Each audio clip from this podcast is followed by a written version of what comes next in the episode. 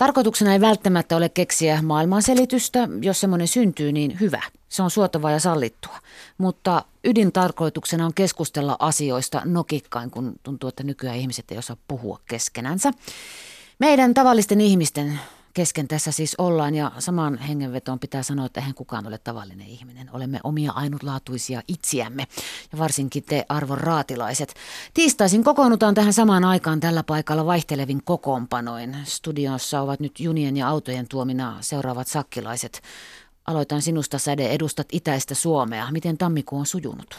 No, tammikuu on sujunut jouluaikaa lopetellessa. Onko se sitkas se lopettelu?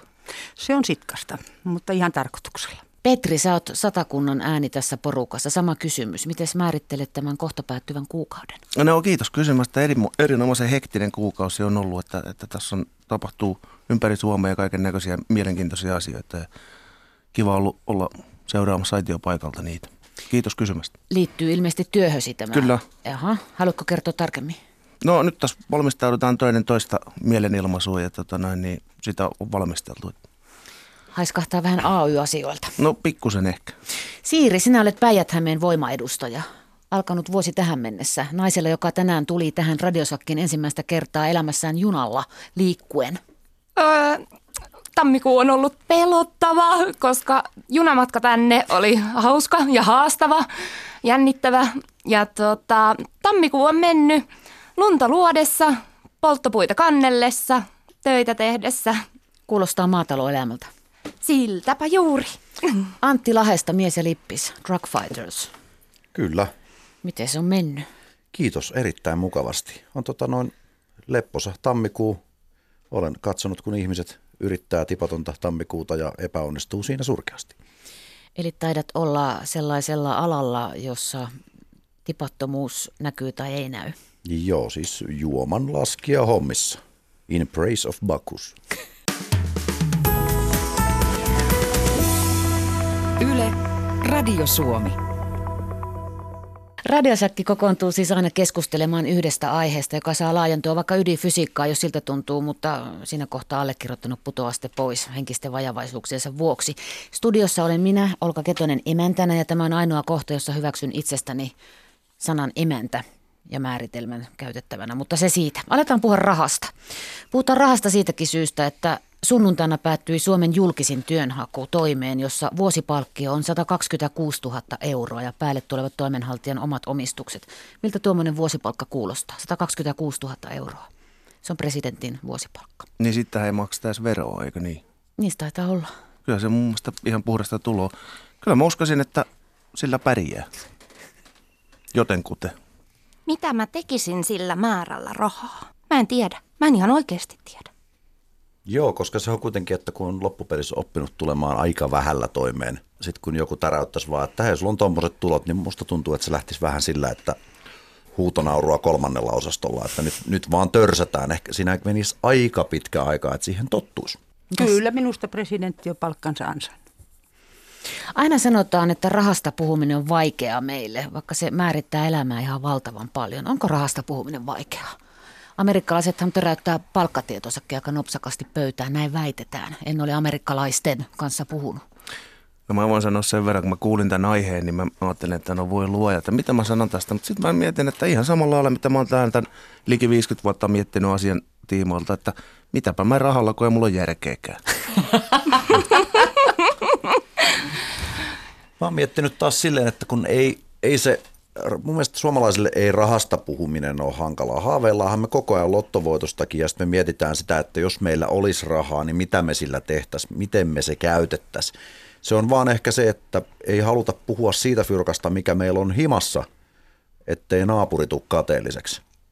Se kateuden aiheuttaminen on ehkä se suurin syy, minkä takia ollaan niin sanotusti turpa kiinni. Ja tuosta samaa mieltä, että, että siitä omasta kun silloin kun se koskee niin kuin itseään, niin sitä rahamäärästä ja rahasta on vaikeampi puhua. Että on helpompi puhua rahasta, kun puhutaan toisten rahoista. Ja varsinkin sitten ihan niin kuin eksaktisti, että sitten taas jos puhutaan rahasta noin niin kuin yhteiskunnallisena määreinä, niin sitten helposti käytetään tämmöistä kuin resurssit. Ei edes käytetä sitä rahaa-sanaa. Se on jotenkin ikään kuin semmoinen, tuntuu niin kuin vähän väärältä ja häpeämättömältä ja mitä kaikkea siihen sisältyykään, että sitten halutaan ikään kuin, niin kuin peitellä sitä. Mutta tietysti jostakin toisesta saadaan sanoa kyllä, että sillä on niin paljon sitä rahaa, mutta mutta missä vaiheessa se menee tota noin, sitten se, että sitä rahaa on niin paljon, että sitä ruvetaan käyttämään termiä resurssi tai joku tällainen, Totta. että sulla on louvoa niin paljon, että se menettää täysin merkityksensä.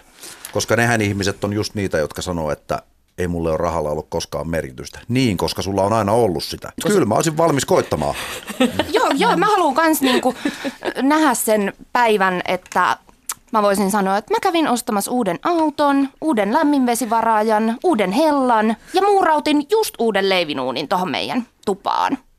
Se riittäisi. Kyllähän tavallisenkin ihmisen elämässä puhutaan, ei välttämättä sanoilla resurssi, mutta jokaisella saattaa olla joku budjetti, laina-arvio, laskelma, joku sana, mikä ei välttämättä kosketa rahaa, mutta sisältää kuitenkin sen aiheen.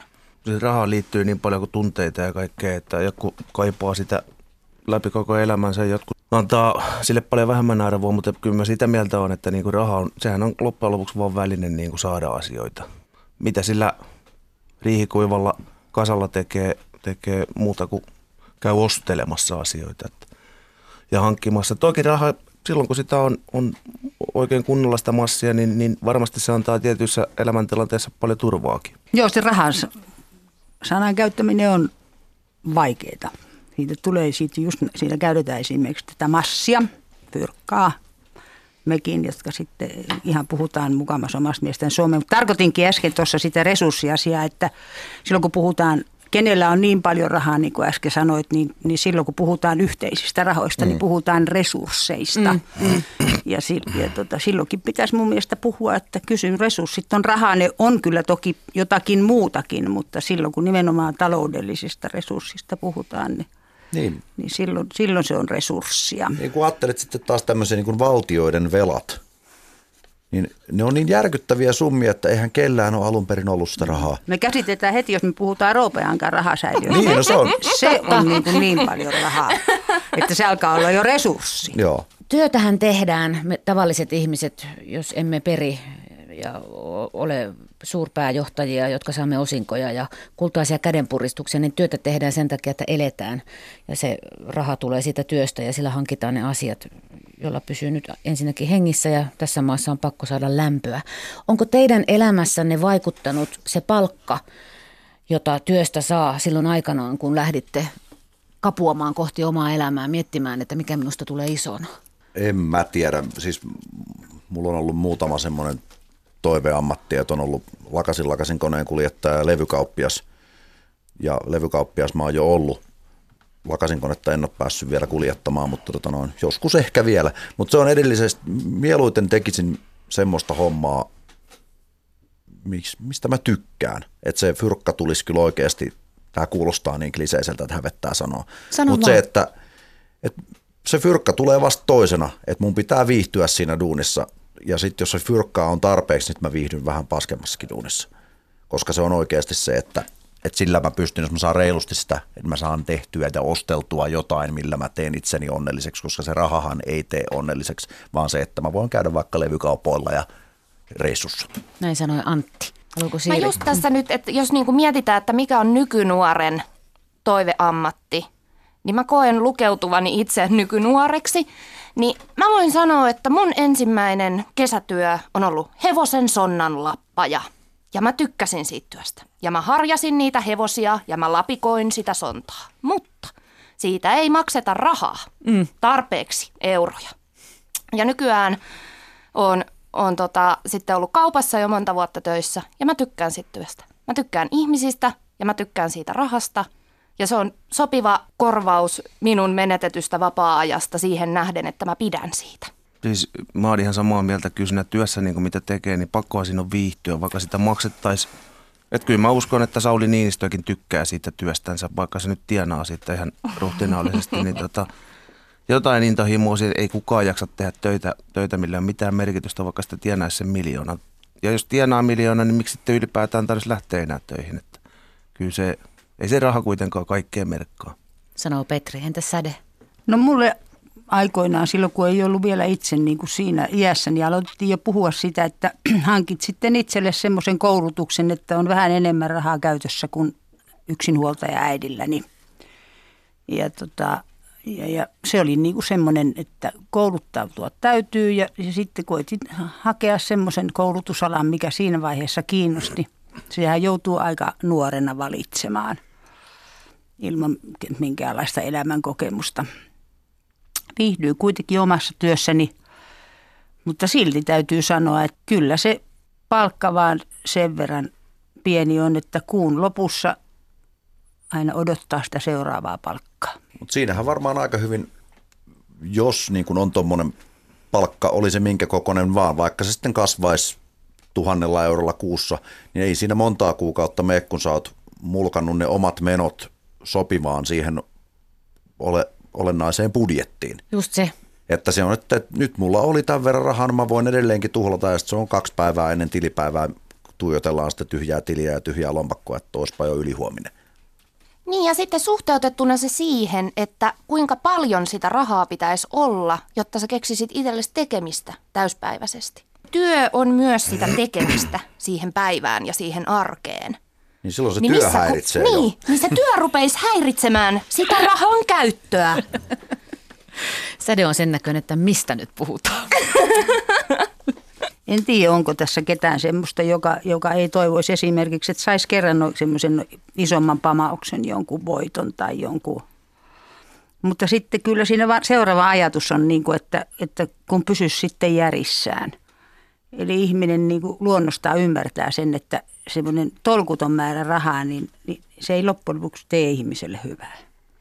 Et sillä pitää olla niin kuin jonkinlaisessa tasapainossa se normaali arki ja, ja sen, sen ilot ja sitten toisaalta se turvallisuuden tunne, että voi suunnitella pikkasen elämää eteenpäin, koska mun mielestä silloin, silloin on niin kuin tämä raha sopivassa balanssissa, kun, kun voi suunnitella pitemmälle kuin yhden viikon – jos alkaa olla sitten seuraava viikko jo niin kuin epävarma, että miten me siellä tuolla toimeen, niin silloin mun mielestä se on kohtuuttoman vaikeaa elämää. Että semmoiseen elämään se pitäisi pyrkiä ja semmoisesta meidän pitäisi huolehtia, että ihmisillä olisi, että voisi vähän enemmän suunnitella elämäänsä eteenpäin. Yle. Radio Suomi. Tuore väitöstutkimus todistaa, että kolme neljästä ruoka-avun saajasta kärsii syvästä taloudellisesta huono-osaisuudesta ja kaksi viidestä kärsii muista hyvinvoinnin vajeista, joihin kuuluu masennus ja jopa nälkä. Leipäjonoissa käy viikoittain 20 000 suomalaista. Syvä häpeä tuntee. Siis, tämä on ihan käsittämätön yhteiskunta, että ei pystytä pitämään niinku omista kansalaisista ja, ja niistä, joita täällä ylipäätään on ja tallustaa, niin, niin huolta. Ja samaan aikaan niin kuin keskustellaan jostain kansanedustajien sopeutumiseläkkeistä ja muista, niin kyllä mä niin jotenkin mietin, että puhutaan sitten rahasta tai resursseista, niin ei ne kyllä niin kuin tasan eikä onnenlahjat sanoo Petri. Mun mielestä meillä on kyllä semmoinen järjestelmä, joka me tässä demokraattisesti ollaan yhdessä hyväksytty edustajiemme kautta, että se raha, jonka yhteiskunta järjestää ja, ja ne olosuhteet, niin jos sen käyttää järkevästi, mikä tietysti on, kun ihmiset, me ollaan erilaisia ihmisinä. Kaikki ei pysty järkevästi käyttämään, vaikka niille antaisi ihan sopivan määrän rahaa. Mutta se, me ollaan kuitenkin yhdessä päätetty, että tämmöinen ja tämmöinen on tämä tukisysteemi, mikä meillä on, niin, tuota, niin sitten jos joku siitä tipahtaa, niin, niin siinä on kyllä aika paljon semmoisia syitä, jotka ei ole niin kuin yhteiskunnan syitä. Ne on jotakin muita. Ne on... No mä haluaisin nyt kyllä tietää, että mitkä ne on ne sellaiset niin kuin ei, ei yhteiskunnan syyt. No meillä on esimerkiksi äh, ihan ihmisen henkilökohtaisia, ihmisen henkilökohtaisia esimerkiksi geenit tekee sen, että se ei, ei, ei esimerkiksi saata pysyä irti alkoholista ja käyttää rahansa siihen mieluummin kuin, kuin leipään. Kun mun mielestä se leivän jonottaminen, siis leivän, joka maksaa alle euron Lidlissä ja se on iso leipä, niin sitä ei olisi niin kuin varaa kaupasta ostaa. Ja mun mielestä se tuki, se vähimmäistuki, minkä yhteiskunta antaa, vaikka ei itse panisi tikkua ristiin, vaikka niin sen takia, että on esimerkiksi työtön, vaikka yrittää saada töitä, niin kyllä sille pitäisi se leipä saada. Mutta suurempi ongelma mun mielestä on se, että ihminen saisi, ihmisellä olisi asunto, Mutta siinähän päästään, päästään just siihen, että esimerkiksi nykyään noin vuokrat on pompsahtanut jo niin järkyttäviin suuruuksiin, että se suurin osa siitä yhteiskunnan sinulle antamasta tuesta menee pelkästään siihen asumiseen, sähköön, kaikkeen tällaiseen. Joo, siihen ja, menee ja sen, sen jälkeen ruvetaan miettimään, että sulla olisi niin kuin kuukausi aikaa, että tällä pitäisi nyt niin, sitten vielä syödä, niin se ei välttämättä ne menot ja tulot ei enää kohtaa. Joo, mutta se leipäjono on mun mielestä semmoinen niin kuin näyteikkuna, jolla perustellaan hyvin paljon kaikenlaista. Kysy, kun sillä nimikin on vielä leipäjono. Kyllä täällä leipää on. Mä oon ajatellut, että onkohan siellä sitten jotain muuta jaossa, kun siellä puhutaan leivästä. Että se vaan, sillä on vaan semmoinen kutsuma nimi. No se on se Mutta kun kutsumanimi. sitten on nähty, sit kun on nähnyt niitä laatikoita, niin kyllä siellä aika paljon sitä leipää on. Mutta- mä lähden siitä kuitenkin, että ihmisellä pitäisi olla niin kuin ensimmäiseksi pitäisi olla ruokaa, sitten sillä pitäisi olla vaatteita, sitten sillä pitäisi olla decent asunto ja sitten sillä pitäisi olla puhtaus. Nämä neljä asiaa, jos ihmisellä on kunnossa sillä tasolla, kun me ollaan yhteisesti täällä demokraattisesti, päät- tai demokraattisesti päätetty, että sillä tässä Suomessa pärjää. Meillä vaan valitettavasti on se, että se asunto-osasto on todella kallis tänä päivänä ja se on kuitenkin ihan pakollinen kaikille. Siis toi kysymys siitä, että mikä on, niinku, mikä on siis muun muassa yhteiskuntahan ollaan me. Kaikki, jotka siihen kuuluu, niin se on yhteiskunta ja siinä ö, oot ihan oikeassa niinku sen, sen asian suhteen, että varmasti on yksilö, yksilöllisiä syitä ja, ja muita, mutta tota, kyllä muun muassa senkin voi hyvällä omalla tunnolla myöntää, että kyllä nämä, nämä niinku yhdessä sovitut järjestelmät niin aika usein vaan pettääkin jonkun ihmisen kohdalla. On, ja se, että kun sä katot vierestä, jos sulla on semmoinen tuttu tai ystävä, mielenterveysongelmainen nuori, jolla on vähän velkaa, niin se ei oikeasti pärjää. Niin missä kohtaa se yhteiskunta tulee vastaan? Että jos alunperinen kysymys on se, että miltä tämä susta tuntuu, niin mä oon surullinen. Mä oon ihan oikeasti sydämeni pohjasta surullinen niiden ihmisten puolesta. Niin, jos se velka tulee, mun mielestä se apu pitäisi antaa siinä vaiheessa, että ja tänä päivänä nuoret on niin kuin hämmästyttävän tietämättömiä siitä, että, että minkälaisesta toiminnasta syntyy velka. Se voi Olette olla opintolaina, varmaan. jos sä muutat pieneltä paikkakunnalta Helsinkiin, Tampereelle. Sä et saa asuntoa, sä et saa mitään soluakaan, sä joudut ottaa opintolainaa, sä valmistut, sulle puhkee vaikka masennus, sä et saa töitä. Sulla on velkaa, sä olet mielenterveysongelmainen, sulla ei ole rahaa, sä et saa asuntoa, sä et saa mitään.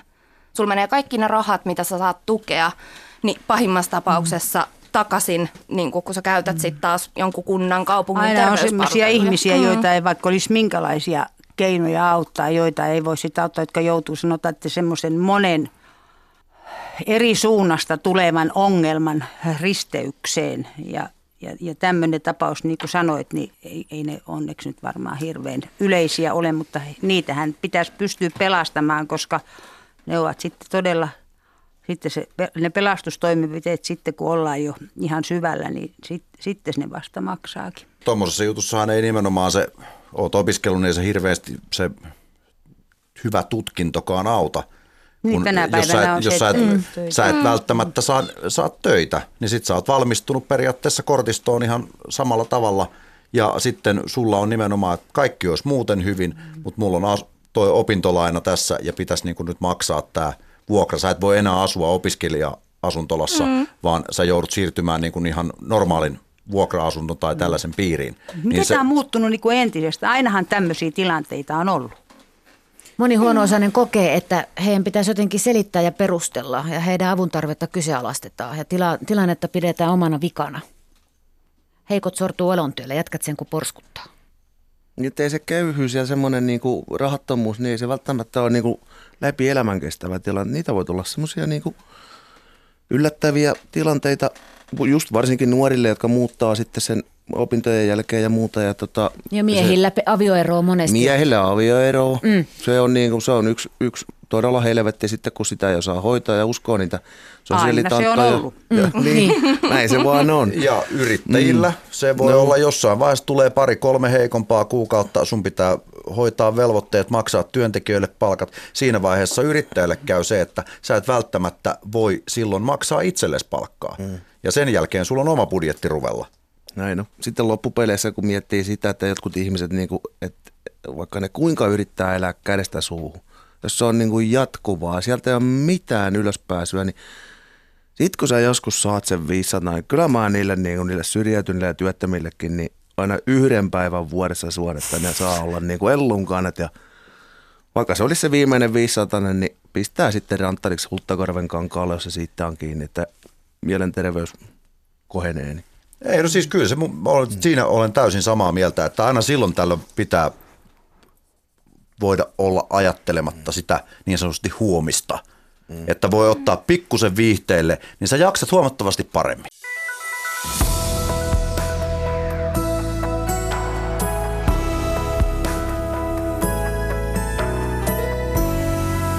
Yle, Radio Suomi. Radiosakki siis kokoontuu tässä. Kysynpä teiltä pikkukysymyksen, vaikka katsoin nyt Siiri, Antti, Säde ja Petri. Pelottaako teitä työttömyys? Säde on jo, sä oot vähän toisella puolella, mutta Kyllä pelottaa. Ilman muuta pelottaa ja se voi kohdata ketä tahansa. pystyykö siihen varautumaan? No työntekijäasemassa kovin huonosti tänä päivänä. Miten Säde? Eihän nyt tässä eläkeläisenä enää mm. työttömyys pelota, mutta meilläkin on ollut perheessä sellainen tilanne joskus, että toinen oli työttömänä. Ei siihen aikaan mielellään palaisi, koska se nimenomaan se, että vaikka siinä nyt ei minkäänlaista putoamista tapahtunut, että siitä selvittiin toisen, toisen palkalla, mutta tota, se, miten se henkisesti oli raskasta toiselle, niin sitä ei ollut kyllä kiva katsella. Mites Antti? Ei siis pelko on ehkä vähän väärä sana, mutta kyllä se nimenomaan se on semmoinen ahdistusyhdistyksen kokous siinä vaiheessa, että kun on ollut työttömänä ja nyt työelämässä, niin sanotaan, että työttömänä ollessa oli paljon vapaa-aikaa, mutta kun ei ollut sitä louvua sitten, millä tehdä asioita, niin se oli sitten semmoinen vähän, että se, se harmitti, että mieluummin töissä on. Mutta kysymykseen, että pelottaako, niin sanotaan näin, että ei niin paljon varmaan kuin pitäisi. Mulla on ehkä vähän sama, mä en ole ikinä ollut työttömänä. Mulla ei ole sitä sellaista tunnetta. En, mut eh, mä koen ehkä, että se olisi semmoista pelonsekasta epävarmuutta, jos se olisi. Jos Jonkinlaista tuntisin. Niin. ulkopuolisuutta niin. olin näkevinä, niin että hän, niin kuin toinen tippuu niin kuin ulkopuolelle, ei kuulu enää niin kuin mihinkään, eikä oikein sillä tavalla. Mutta toisaalta tuossa joku sanoi äsken, että oliko se Petri, että, että työ, tässä työntekijänä, niin kyllä se työttömyys pelottaa varmaan sitä työnantajaakin. On paljon yrittäjiä, jotka niiltä käy niin, että sieltä lähtee työntekijät ja sieltä kaatuu koko potti vielä päälle. Pelottaako se, että tämä kansakunta jakautuu kahteen tai kolmeen erilaiseen ihmisryhmään, jotka on todella kaukana toisistaan? Ne, jotka pärjää, me, jotka ollaan siellä keskellä ja sitten ne, jotka ei pärjää mitenkään. Eikö me nyt aika lähelle olla Eikö, siellä? me nyt, eikö meidän yhteiskunnassa ole aina ollut nämä ryhmät? Näistä nyt vaan pidetään suurempaa meteliä. Niin mä muistelen, että jossain vaiheessa on yhdessä sovittu sekin, että koitetaan niin kuin vetää yhtä köyttä tässä yhteiskunnassa. Että se ei vaan niin kuin aina välttämättä niin onnistu. Missä Joo. kohtaa se köysi on mennyt poikki? Ei, kato, kun se on jossain vaiheessa ruvettu rasvaamaan sitä köyttä ja käyttämään sitä ihan muuhun tarkoitukseen. Aina. Radio Suomi. Säde siitä jo taisi mainita, että jos saisi liikaa rahaa, niin voisi tulla hulluksi. Mikä herra se olisi se summa, josta tu- joka tekisi hulluksi? X1 miljoonaa. Joo. Ei, se oli 82. Niin, mutta X1 miljoonaa on Niin. se summa, koska se ei tule ikinä tapahtumaan. No, ja silti me teemme joka viikonloppu sen loton siinä, mm. siinä toiveessa, että haluttaisiin tulla edes hetkeksi aikaa hulluksi. Mutta se, siinä varmaan, niin kuin, mutta en mä tiedä, siinä varmaan tulisi tosissaan, että jos tärähtäisi tommonen, koska se on veikkauksen kautta, niin siitä ei hirveästi verojakaan tarvitsisi sitten enää maksaa, kun ne on hoidettu. Niin kun ajattelee, että se tulisi, niin siinä varmaan tulisi semmoinen roopeankkahenkinen vainoharhaisuus, että vaan kököttäisit sen oman europinos päällä siellä, ja ettei vaan kukaan näe. Niin, klonkku my precious. Juurikin tämä, koska siis totta kai sen tekisi tälleen niin kuin tylsänä suomalaisena, että maksan kaikki lainat, kaikki tämmöiset pois, on ostaa asunnon, auton, sitten katsoo, että lähisukulaisilla on kaikki hyvin ja sen jälkeen on, että nyt mä en saa kertoa kellekään, että mulla on rahaa, ettei vaan joku tule kyselemään siitä, että anna tai sitten, että ollaan vaan kateellisia. Ja musta tulisi varmaan ihan mulkero siinä vaiheessa. En mä ainakaan töitä jättäisi. No ei kyllä todellakaan. Kyllä niin jättäisin saman tien, että ei mitään määrää. Sama, erittäin sama. Mm. En mä osaa kanssa kyllä sanoa sitä summaa, että se on joku, joku semmoinen, että ei ole enää niinku raha sinänsä merkit, menettäisi merkityksensä, että voisi ostaa käytännössä viikon aikana kaikkea, mitä ikinä on halunnut ja olla tosiaan kuin lunkana, että kyllä se varmaan se järki siinä pikkuhiljaa lähtisi pienemmälläkin summalla. Tylsistysköhän siinä sitten? Silleen, että koska itsekin on keräilijä luonne ja tykkää ostella kaikkia kirjoja, levyjä ja tällaista, mutta sitten kun sitä rahaa olisi niin paljon, että kaikki voisi ostaa kerralla, sitten ne olisi ja sen jälkeen sitä vaan tuijottaisi niitä omia Niin tavaroitaan ja Niin mitä Teemu Selänne tekee mm. niillä kymmenillä autoillaan, mitä hänellä on? Jos se pönöttää niissä aina iltaisin silleen, Yksi se- selfie per Joo, jos se odottaa, että tulee taas joku uusi auto Se on, myyntiin. se on varmaan se keräilijän mentaliteetti siinä, että se, mm. se vaan tuntuu hyvältä, kun tietää, että ne on siellä, vaikkei niitä näkiskään. Aivan. No se se on jo, siinä on jotain Se on tällaista. Ja sitten kun sen voi niinku toteuttaa, niin siinä varmaan siis se on vaan tyytyväinen, että ne on siellä. Ihan niinku käsittämätön juttu, mutta näinhän se on. Mikä olisi säde sopiva summa, jonka halu- voisit haluta voittaa lotossa? No 100 000 on aika pieni. Kun mulla on mökki on saaressa, niin sitten pitäisi olla tämä hydrokopteri, että siellä voisi käydä niin kuin mihin aikaan vuodesta vaan, koska nyt tästä täytyy pitää se tauko. Niin se on niin kuin mun semmoinen haave. Ja siihen nyt menisi varmaan se 100 000, eikä sen jälkeen muuta jäiskään. Että, tota, että ehkä joku, kyllä kai se miljoona olisi semmoinen, millä voisi niin kuin pärjällä pitemmän, voisi lapsille asunnot ja No emme ole kyllä vai autoakaan vaihtaisi. Se on semmoinen pieni kirppu, mutta vanha, mutta se mahtuu hyvää, hyvästi. Sillä on helppo liike ja se kuitenkin on toistaiseksi vielä käynnistynyt, vaikka se on museoauton ikäinen jo. No pidetään se miljoona se- sulla. Miljoona voisi olla. Entäs Pete. Petri? Niin siis, anteeksi. Minkä se- lottosumman voiton ottaisit vastaan? Ihan Suostaisit kaikki, ottaa- kaikki no, mitä tulee. No niin, joo, joo. mitä Kaikki, joo. Eikä se ole siitä kiinni. Siis, jos mä saisin sen ekan miljoonan tuhlattua, niin kyllä nämä kaikki nämä mun elämän naiset pitää huolen lopusta aivan varmasti. Oho! No ne ainakin tähän asti pitänyt. Vaikka ei Ei sitä tietysti lottovoittoa. vastaanottamatta jäisi, mutta sanotaan, että se olisi nyt semmoinen, että sillä todennäköisesti siis vielä jää, säilyttäisi järkensä ja saisi niin kuin jotakin hankittua semmoista, mikä, mikä sitten tekisi loppuelämän helpoksi. Ei sitä enempää tarvitsisi. Haluatteko siirtää Antti sanoa jonkun summa? Vai lähtikö ajatus jo Ei, Mulla oli se haaveisiin? Ei kun mä rupesin miljoonaa. miettimään mm-hmm. tota lottovoittaja Uuno Turhapuro juttua silleen, että mä olisin varmaan jo yhdellä miljoonalla siinä Uuno-mentaliteetissä. Mutta kyllä mä haluaisin koittaa sitä just sitä 82.